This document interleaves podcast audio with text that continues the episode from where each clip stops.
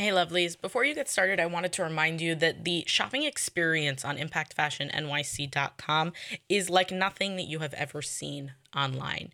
You can sort the collections by my suggestions for specific body types. You can sort by what's in stock in your size. And overall, you just get a really clear picture of what exactly it is that you're buying and with photos on a variety of different body types. So if you'd like to check out my modest designs that are available in sizes 2 through 24, you can check them out at impactfashionnyc.com. This episode is the first in a four part series exploring breast cancer and BRCA mutations in the Orthodox Jewish community. Enjoy.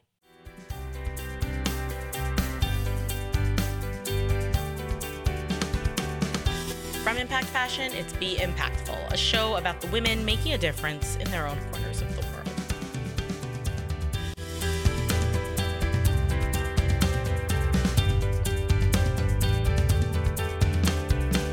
Rifki Itzkowitz, and on today's show, I talk with someone who is BRCA positive about her story. She shares how she dealt with her complete shock of a diagnosis, why she opted for a preventative double mastectomy, what it was like to tell her parents, and how she learned to accept help during recovery.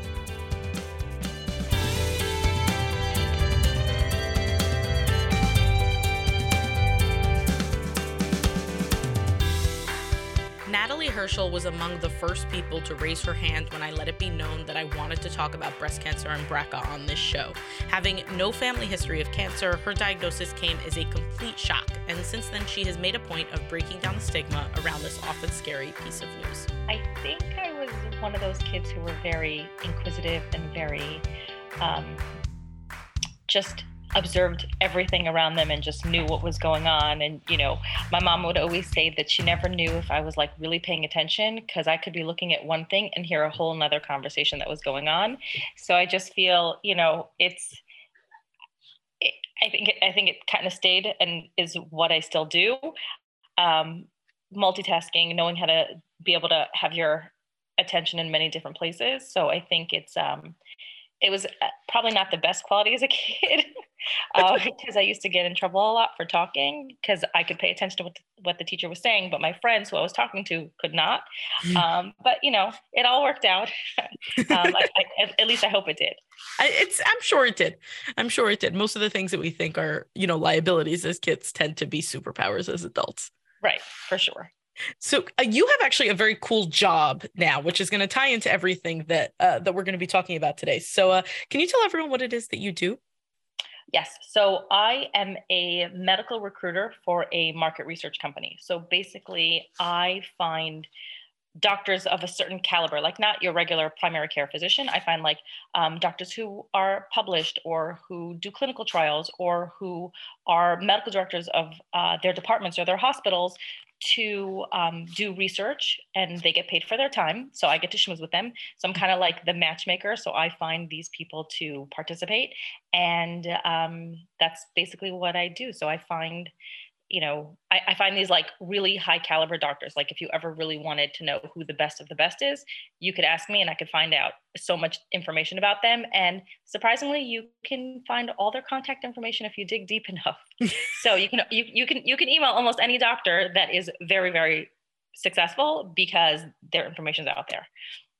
Good to know. If anybody yeah. ever needs to stalk a doctor, we know who to call now. Yes, and, for sure so and it was through this that you you know we became connected uh, because i wanted to do this series on breast cancer. And um and i just kind of put it out there. If anybody wants to talk about this you know let me know. And you raised your hand. Um and it was through your job that you became aware of a study happening around the brca gene right? Yes. So um i heard about this study. It's called it was called the BFOR Study, and they were looking for participants in four major cities: LA, um, Philadelphia, New York, and Boston. And I happen to live in LA. And they were looking for a thousand people in each of these cities who were of Ashkenazi descent and who want to just take this test to find out if they were BRCA, if they have a BRCA mutation. So I'm like, okay, I'll be part of that thousand. What's the big deal? You know, this is what I do. I always like finding doctors who do clinical trials. So I'll help them get to their number so that they could, you know, gather all the data they need. Never in a million years did I ever think that I would find out that I was positive. Nobody in my family has cancer. Nobody in my family, you know, had any kind of like major illness really. So it was a complete shock. Um, to say the least. I was just not expecting it. And I'm happy that when they call you with your results, you know, a genetic counselor calls you. It's not like just some secretary calls you and says, oh, here, here's your results. Okay, take it from there. See you later. You know, good luck.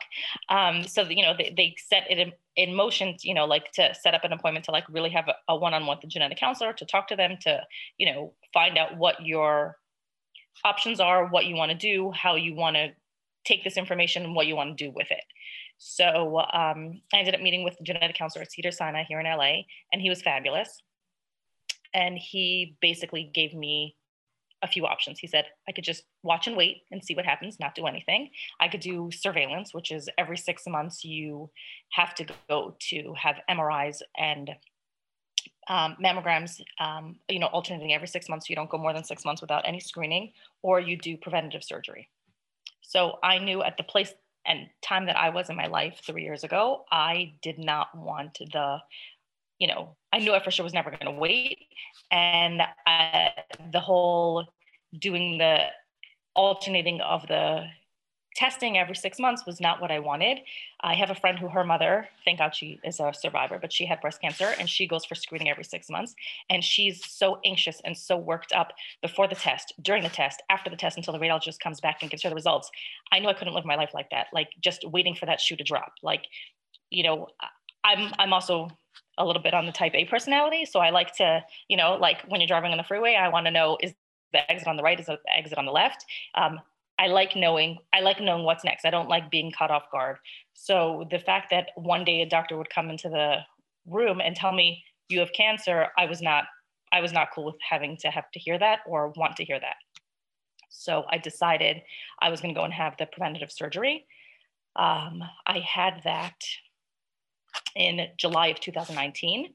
Um, the surgery option that I chose for myself was something called uh, DIEP flap surgery, where it is um, you have a double mastectomy, and immediately afterwards, you have this procedure called DIEP flap, which is taking the blood vessels and the fat from your lower abdomen, it gets transplanted into your breast tissue.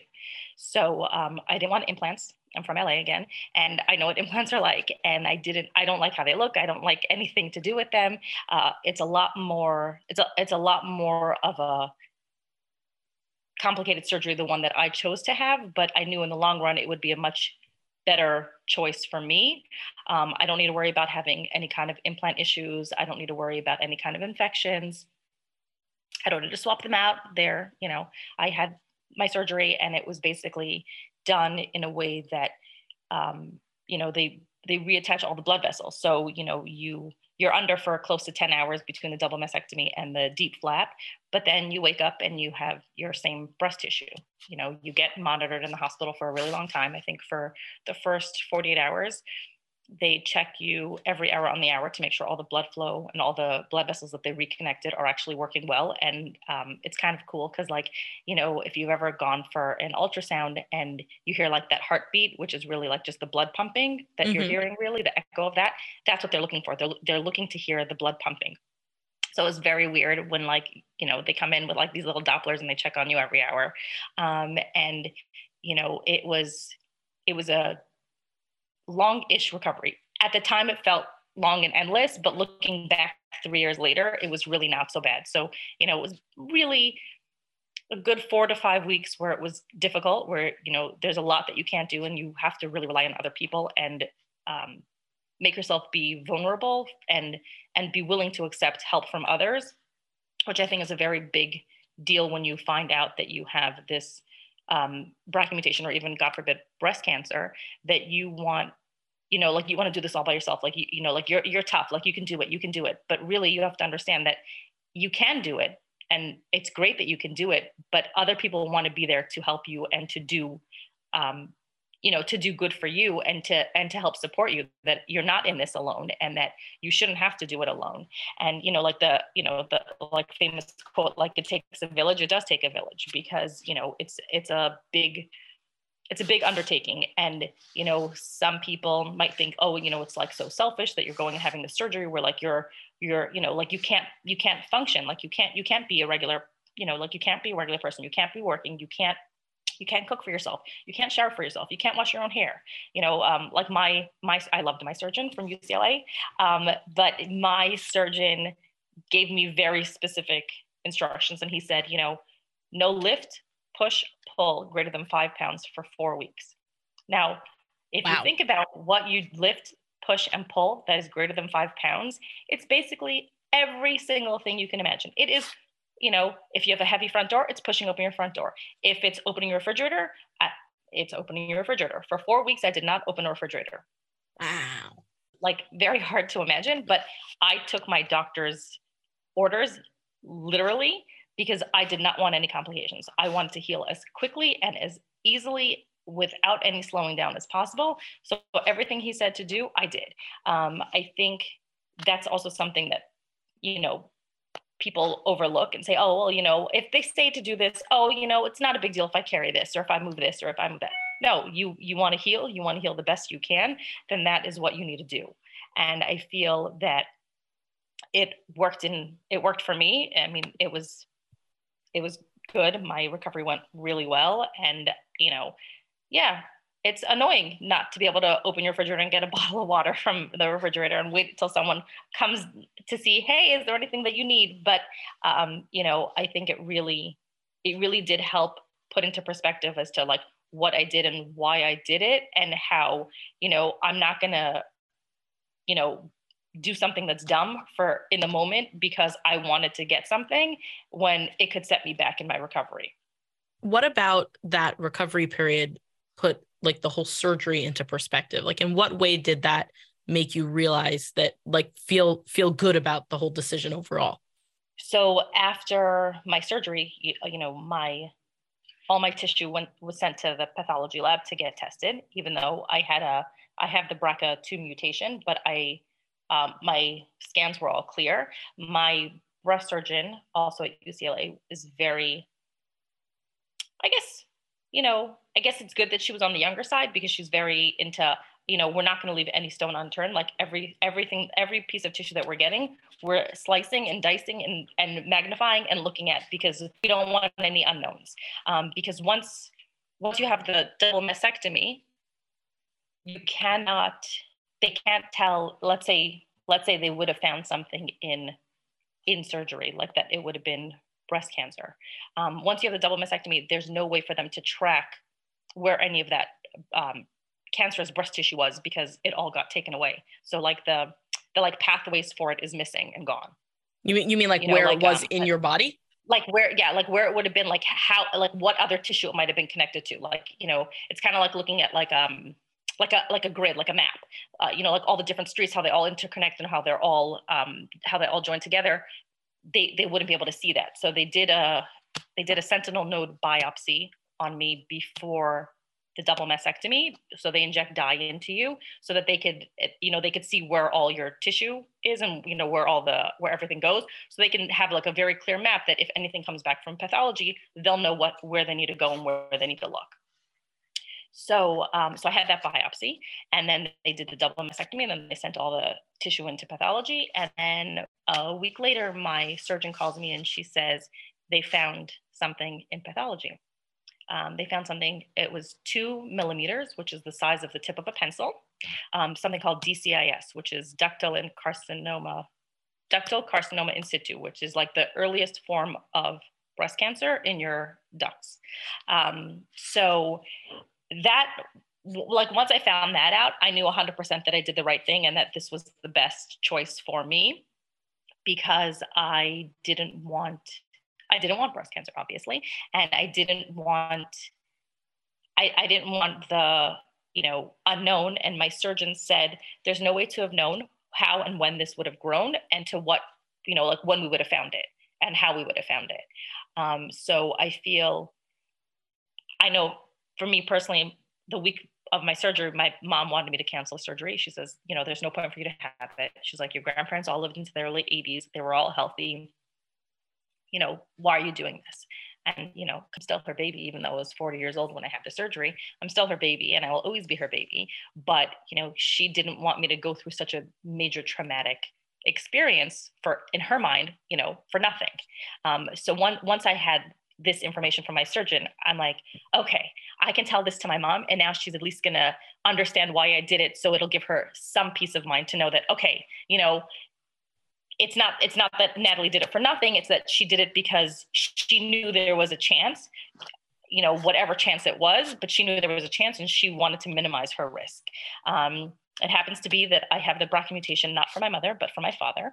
And a lot of people have a misconception that it only comes from your mother, but all your genes are 50 50. So, you know, uh, thank you, Dad, for that one. um, I, I, get my green eyes from him and I get the BRCA mutation from him. It's all um, a package deal. Yes, yeah, seriously. but it's okay. Um, so, you know, it's, I mean, I'm happier selfishly that it's from my father, my, not my mother, because the, the men's chance of breast cancer is much lower than a woman's chance of breast cancer with the BRCA mutation. So I would have been way more nervous if it was my mom, because then I would have like felt all this like extra anxiety for her that now she's going to have to go do all this extra surveillance and have to do all of this, you know, preventative screening, you know, um, because because of knowing this. Like with my dad, it's just um, you have to check more. I mean, for everybody, but you have to check more for melanoma, something called ocular melanoma, which I didn't know that was a thing. And um, for for men, they have a slightly higher rate of prostate cancer as well with a BRCA mutation, I believe. And then um, for men and women, it's pancreatic cancer. So you go from being a 1% of the general population for pancreatic cancer to 2%. So it's not like a crazy jump. So it's not, you know, I mean, my genetic counselor said there's no real screening for it. So he's like, and whatever screening there is is very, very invasive. And he says it's not worth it.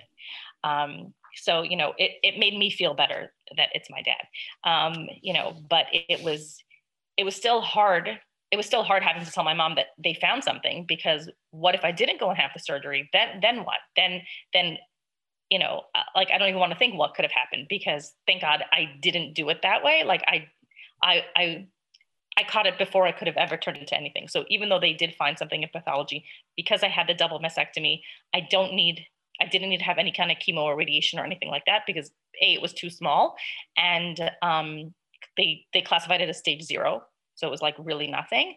Um, but because I had the double mastectomy, I have almost minimal breast tissue left. So there was no reason to do any of that other. Like there's um, nothing for them to even do radiation on. Yes, correct. So did you, you know, like once you tested positive, did you like break the news to your family? Like how did when you tested positive for the gene, like what did you do from there? Do you have siblings? So I didn't do anything. I actually didn't do anything right away. Um, I mean, I made the appointments with the genetic counselor and with um, plastic surgeons and breast surgeons, um, but I didn't say anything. I remember we flew to New York for my sister-in-law's wedding the, the night after I met with the genetic counselor, and I didn't say anything. Like I, I, wow. my husband and I knew, but nobody else knew. Um, I just I didn't say anything, even to my mother. I didn't tell her anything until after I met with um, a second set of surgeons from UCLA. And once I decided I was going to have surgery, only then did I tell her. Um, I didn't, I didn't know how to process it because I didn't know, like, it's still, it's still so new. People going for preventative surgery, you know, like you know, the, the famous poster child is Angelina Jolie. Like everyone knows that she went and went ahead and had that, but nobody knows, like, that no, there's no, there's no first degree or second degree type type of a person that you know who had the surgery who you can go and ask them you know their thoughts and their questions like okay so you're brca positive what does that mean? What do you need to do now? Um, so i feel part of my i don't want to say like mission but part of my i guess purpose of maybe finding out that i had a brca2 mutation is that i'm a voice for people. So i want to tell my story i want to share it i want people to know um, it's not a it's not a death sentence you know it's not it's scary and you might break down and you might cry. I'm not so emotional. So i i i, I didn't really cry when i found out. I, I was more in shock. Um, but it's more for it's more for knowing that there were other people who did this before you and that you know it is a scary road and it is a long road. Um, but you know you can come out on the end and you're fine and you're healthy and you you know you look almost like you did before the surgery and you have you know you have you you have options i guess basically that's the thing you know like people always think oh well you know then i have to have a double mastectomy and then i'm going to be flat and like i don't want that and i don't you know like all these worst case scenario ideas pop into your head because you don't know anybody who you can talk to and there's no there's no person you can say well how does this feel? Like your surgeon could tell you how you're going to feel after surgery and what the pain threshold is going to be like and what your limitations are but unless somebody else who actually went through it can tell you you don't you don't know what they mean. Like you know okay so you won't be able to stand up straight. What does that mean you can't stand up straight? Like you know you can't sleep flat on your back right away. What does that mean you can't sleep flat on your back? Like people don't understand. Um, and i feel you know having somebody who can explain that i think takes away a lot of the scary aspect of it and the you know the apprehension of wanting to go and do any preventative surgery because it's you know y- you can get your questions answered i guess is the best thing i could say right did did you consider doing i know that I know that the the BRCA mutations are also tied to ovarian cancers, and that some of them will also opt to have. I think it's called an ovectomy or what it's. It makes sense when you when you're It's when you're reading it, but yeah. it's really hard to say. Um, was that something that you like considered or thought about, and were you thinking at all about like having more kids or things like that? So I that was actually what I thought about. It was um, my plan to actually do the ovaries first and then do the breast second, but we ended up switching the order of things.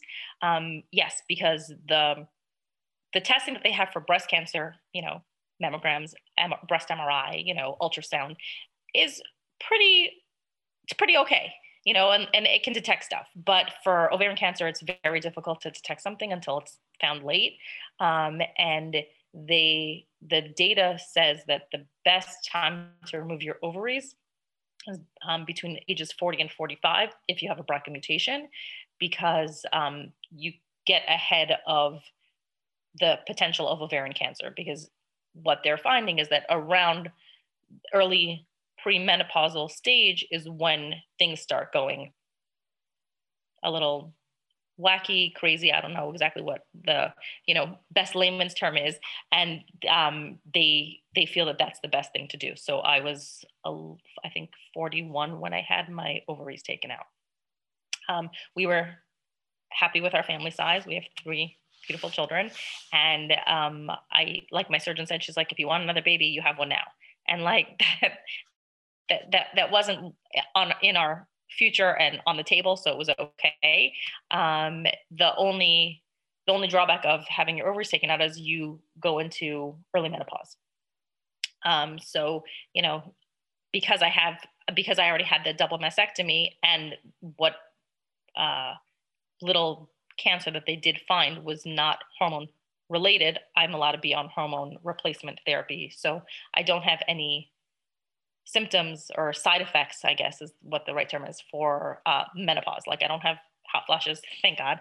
Um, I don't have any of that kind of stuff, so it's it, it's it's okay. Um, so I'm I stay on hormone replacement until my early 50s, which is when my body would naturally go into menopause, and then around then, my gynecologist or my gynecological oncologist, we have to figure out you know how i wean myself off and what i do because i don't need to stay on it indefinitely just you know for the next several years It sounds like it's kind of like a. I mean, if it helps with the symptoms of menopause, then when you would naturally go into menopause, why not just stay on it? No. because i think no because by then i'd be done like by the early 50s then uh, like i'm i'm I'd oh, you'd be in like, over the hump of the. like the get over the symptoms hump and then i don't need anything yeah yeah, yeah. Oh, okay, So I, sense. I stay on this until whenever I, I don't I don't know what markers they use to find out if I've really fully completed menopause or anything. I will ask at my next checkup in December, and I will I will message you and let you know. Um, but I'm I'm not exactly sure how they calculate all of that kind of stuff. That But yeah, is so I fascinating. the ovaries, and they found nothing on my ovaries. My ovaries were clean, so that also made me feel good. I, I don't know, like I don't I don't know what the scenario would have been if they found something on my ovaries. I don't know what would have been the course of treatment after that because I didn't. They, they found nothing, so I guess I was I was lucky in that sense. So I don't know um, what would have needed to happen to me. Was that surgery overall like less invasive than the mastectomy? Oh yeah, I mean it's three little holes that they cut, and they use a cannula, which is like a really long, kind of like a a really long needle type of a thing, and then that's how they go in. It's all laparoscopic. Um, yeah, it was fine. I I just ended up having um, an additional like when I was under because if we were going to go under, I had my plastic surgeon. We coordinated the surgeries, and he did nipple reconstruction for me when I had the oophorectomy. So this I was under for one thing and got both things done at the same time. Um, but this the recovery was fine. Uh, I mean, like you you can't same thing. You can't lift for a few weeks, and I think I was able to drive after a few days. Um, but it was it's a much simpler surgery. Like with the also I had the double mastectomy and the DIEP flap so I was cut on top and at my abdomen. So it was like a double section cutting. Um, so the recovery for me for that was much harder. But I think by like five weeks post DIEP flap surgery, I was already driving and I believe even pushing a shopping cart. Um, not carrying all my groceries in at the same time, like most people do, where like, you know, you give yourself a challenge. How many bags can you hold on your arms? I, I will get them all on my arm and we are making one trip to the door. God damn it. Yeah. So no, I, I learned that Walmart pickup I learned it then after my surgery because you could place your order, drive up to Walmart, they put the groceries in your car, and then you can take however long it takes to carry each bag into your house and put stuff away and then come back. Um, because pushing the shopping cart, I was very, I was, I was more worried about actually pushing the shopping cart than doing anything else because the shopping cart can get heavy once you fill it with groceries. Oh yeah, and like those it. muscles are like your uh-huh. armpit basically, which is yeah. all very adjacent.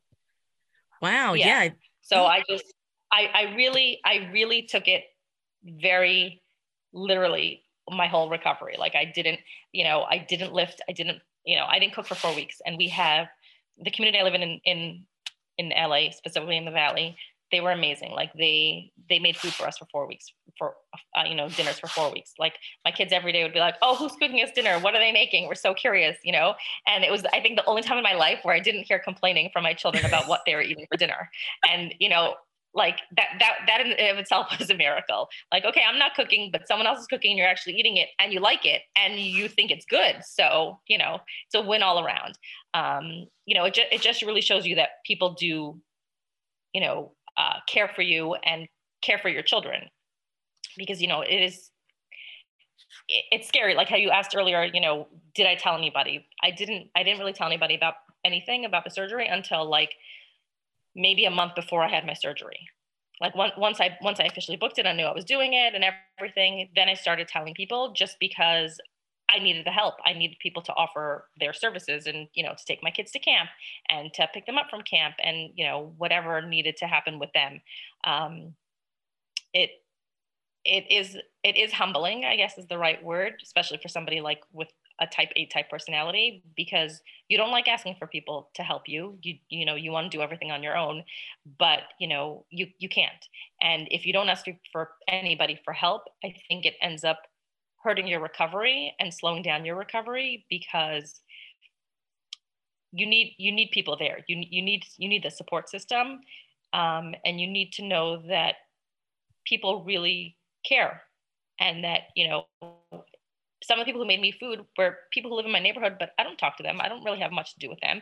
But, you know, it's just a kindness that they do and that, you know, they wanted to, you know, they want to show, okay, they're not going to come visit me. And like, you know, I had a friend every week um, when my husband and kids would go to shul, um, she would come and sit with me and keep me company so that I wouldn't be lonely and by myself. And also because I couldn't get water out of the fridge. So like somebody would be around to help me, right. Um, you know, so I think I think it's it's very important to have a network to rely on um, because it really it really just i mean it just made the it made recovery better because i didn't worry what are my kids going to be eating for dinner tonight? How am i going to try to figure out to cook something when i can't even you know i can't even open the microwave on my own? Right. Did you you know you've mentioned this you know accepting help from people a, a couple of different times.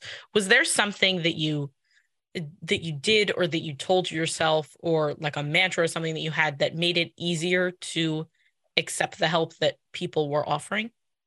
Um, I don't think anything specific. I just knew that I I needed to not I don't want to say be a baby because that's I think the wrong terminology, but like I needed to kind of grow up and know that people want to help and like you know that's the nature you know that's human nature. It, it's to be helpful and to be um, you know uh, resourceful and to be giving and to be generous. So you know why am i denying somebody the ability to do that kindness to me? Because i want to be selfish and i don't want to take the help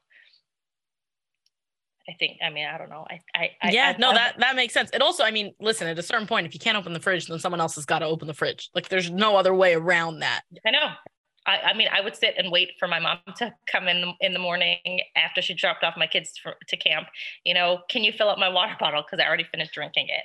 You know, um, it's just, it's it's it's hard because you just you know you need to make sure that um, you take care of yourself. And I guess you know that's why I did have the surgery so I could take care of myself and I could be around, you know, God willing for a very long time and not have to worry about being sick or have any kind of illness related to the BRCA mutation. So, you know, I really think it's important to know, you know, it's, it's, it's important to know that you need to be vulnerable and it's not a fun place to be. It's not, it's not, it's not, I think what most people think about when you know you find out that you have a certain diagnosis but if you don't let yourself be, be vulnerable you won't let yourself get helped by others because you're gonna you're gonna be pushing them away. And the whole point is is to bring them closer and not push people away. Right. Do you think that having had that experience of that whole recovery has made it easier for you to accept help in other areas of your life not related to that? Um not as much. I, I wish I could say yes. Um, it, I'm still, as my husband likes to say, like I'm very stubborn. Um, so it's very, it's it's very hard for me to accept help from other people. It's just, it's not my nature. Um, I wish I wish it would have changed, but what did change is that I now make a lot more meals for people than I did in the past. Like for like complete randoms who I do not know. Like I'll see it come on, you know, our our community WhatsApp, and I'll make a meal for somebody, and I I don't even know I don't know anything about them. I don't even know who they are, um, just because I feel, you know, it, it's so easy to make a meal for somebody. Or okay, not not everybody finds it to be easy because not everybody has the aptitude to cook and whatever. But I find it's something that so easy to do. If you can't cook, you know, have pizza delivered to them or have, you know, whatever takeout or, you know, a gift card to a restaurant so they can order whatever they want. I feel it's really, it really put into perspective how that changes how your recovery and how your illness um, feels to you like deep down because it shows that somebody else is caring about you and somebody else is taking up their time to help you um, and I, I think it doesn't get enough i don't call it like credit because it's not credit but like it's not talked about enough that like you know being there for somebody you know helping them is great but you know being there for somebody who you really don't know is even bigger and even greater because you're really just helping that person just truly for helping them not because you know they're going to be your friend and they're going to invite you to their next you know party that they're making or they're going to you know give you better seats when you go to some kind of concert or whatever. It's really just out of you know the goodness of your heart and wanting to help somebody have a better road to their recovery. Yeah i i definitely hear it. It's one of those things because like listen if you didn't have that network around you then if, if you were doing this in a vacuum, you know, if you were recovering in a home by yourself, eventually you would need to eat. And that would probably mean opening the fridge when you're not supposed to. And, right. you know, obviously, and, and that delays your recovery and everything like that. And I think that especially because meal trains are kind of so common you you know they're they're always happening the, you know this one had a baby this one has something going on this one you know there's a there's a shiva house there's a there's an illness there's whatever um it's easy to get overloaded by them but you're right like just sending over supper in whatever form really does make a huge difference. Right like a lot of times i just make double of what I'm, I'm serving for my family. Like i know that this is the dinner that my family really likes and enjoys eating. I'll just double it and then i send that. And it's not you know i actually personally like making friday night dinner because to me i find that the easiest um, but that's just me. But um, you know i just find it just and also it helps the person receiving the meal thinking that somebody cares about them and i feel that's that's the biggest thing like when you're going through like any kind of sickness, but like really with the whole BRCA diagnosis, so many people are so nervous to talk about it, to share about it because they're embarrassed and they think, oh, you know, like it's like a stigma and it's this and it's that. But like, I don't think there's a stigma. Me personally, other people I believe do have some kind of stigma associated with it and feel that like, you know, it's like a black mark uh, you know on their name or on their person or whatever.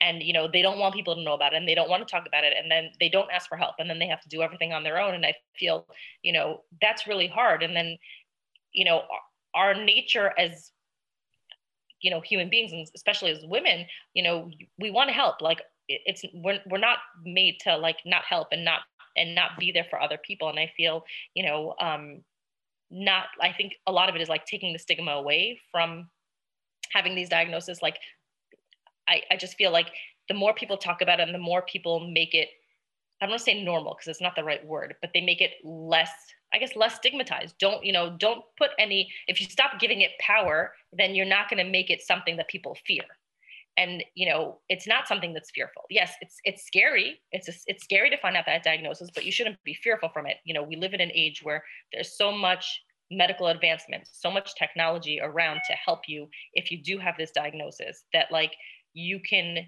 you you can have surgery and you can overcome it. And there are so many different versions of you know surgery preventative surgery for a BRCA2 mutation that you know you can do and move on with your life and you know kind of put on the back burner. Like I don't think about my diagnosis anymore because it doesn't affect me. Right. It's just it's just a thing that that happened. I'm curious if you would have felt, you know, you mentioned that, that after the mastectomy they found this stage zero growth. Do you think that you would have felt differently about your surgery had they not found anything? I don't think I would have felt differently about the surgery. I would have felt differently about how I explained it to my parents because you know I'm I'm first generation American, so you know culturally things are very different when you're first generation, and you know uh, you I think you have a the relationship that you have with your parents is on a totally different scope than if you were you know american like apple pie. Um, at least according to the friends that i have like i feel I, I, see the relationships that we all have with our parents are very different. Um, so I, I mean, I still, I still would have done the surgery. Like if, if I found out today, you know, erase the last three years and find out today that I had a BRCA2 mutation, I'd still go and do the same exact surgery without a question. Um, I feel it's, it's, it was the best choice and the best decision to have the surgery, um, even if they didn't, even if they wouldn't have found anything, because I have peace of mind. Like, I think my chance of breast cancer, according to my breast surgeon, is less than 2% right now. So when it was 40% before surgery. So, you know, that 38% difference is a really very, very large number. And, you know, it, I, I, I don't need a, like, I don't need to hang it over my head and I don't need to, you know, be worried about it and be thinking about it. Like, I don't, I, I honestly do not think about it. Like I went out with my friends last night and we were talking about something and it doesn't it doesn't even enter my train of thought anymore.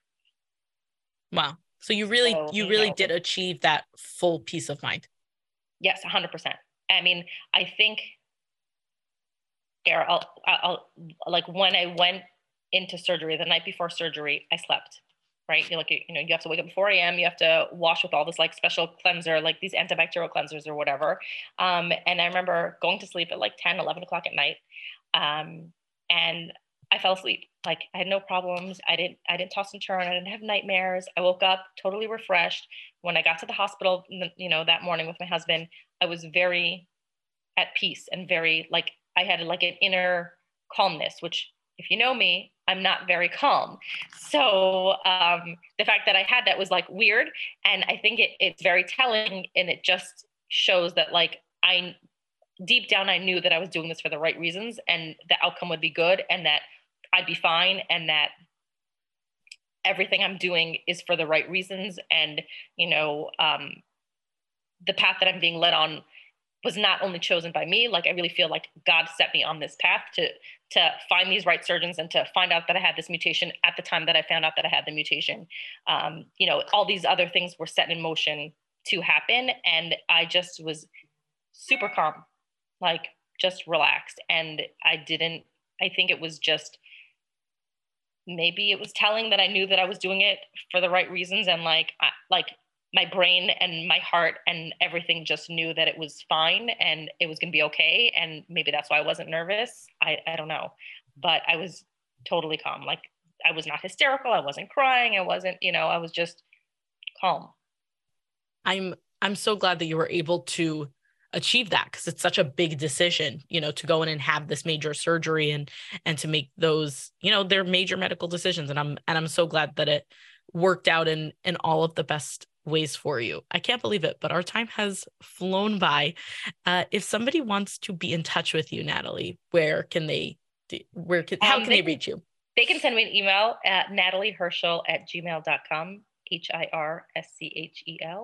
and I'm happy to answer any questions that anybody might have. Fantastic. The last thing that I want to ask you, Natalie, is what does it mean to you to make an impact? Um, I think it means just to make a difference and to, you know, be, I guess, be a positive influence on others. I love that. Thank you so much for coming on today, Natalie. I really appreciate it. Thanks, Ricky. Take care. Thanks for listening. If you'd like to learn more about Natalie, her email is in the show notes. On the last episode, we went down memory lane for the third anniversary of this show. Listen to it wherever you're hearing this one. The Be Impactful podcast is a project of Impact Fashion, the clothing line I created because I believe that we are all deserving of the beautiful things life has to offer. See my modest designs that are available in sizes 2 through 24 by going to impactfashionnyc.com. Access all of that by swiping up on the cover art. There are currently 17 people listed by Ora Agunot as a recalcitrant party. View their names, photos, locations, and details of their cases by visiting getora.org slash recalcitrant parties. The episode art was designed by Michelle Moses, original music composed by Nissan Fetman. This episode was produced and hosted by me, Rifki Itzkowitz. Catch me on Instagram and Facebook at impact.fashion.nyc.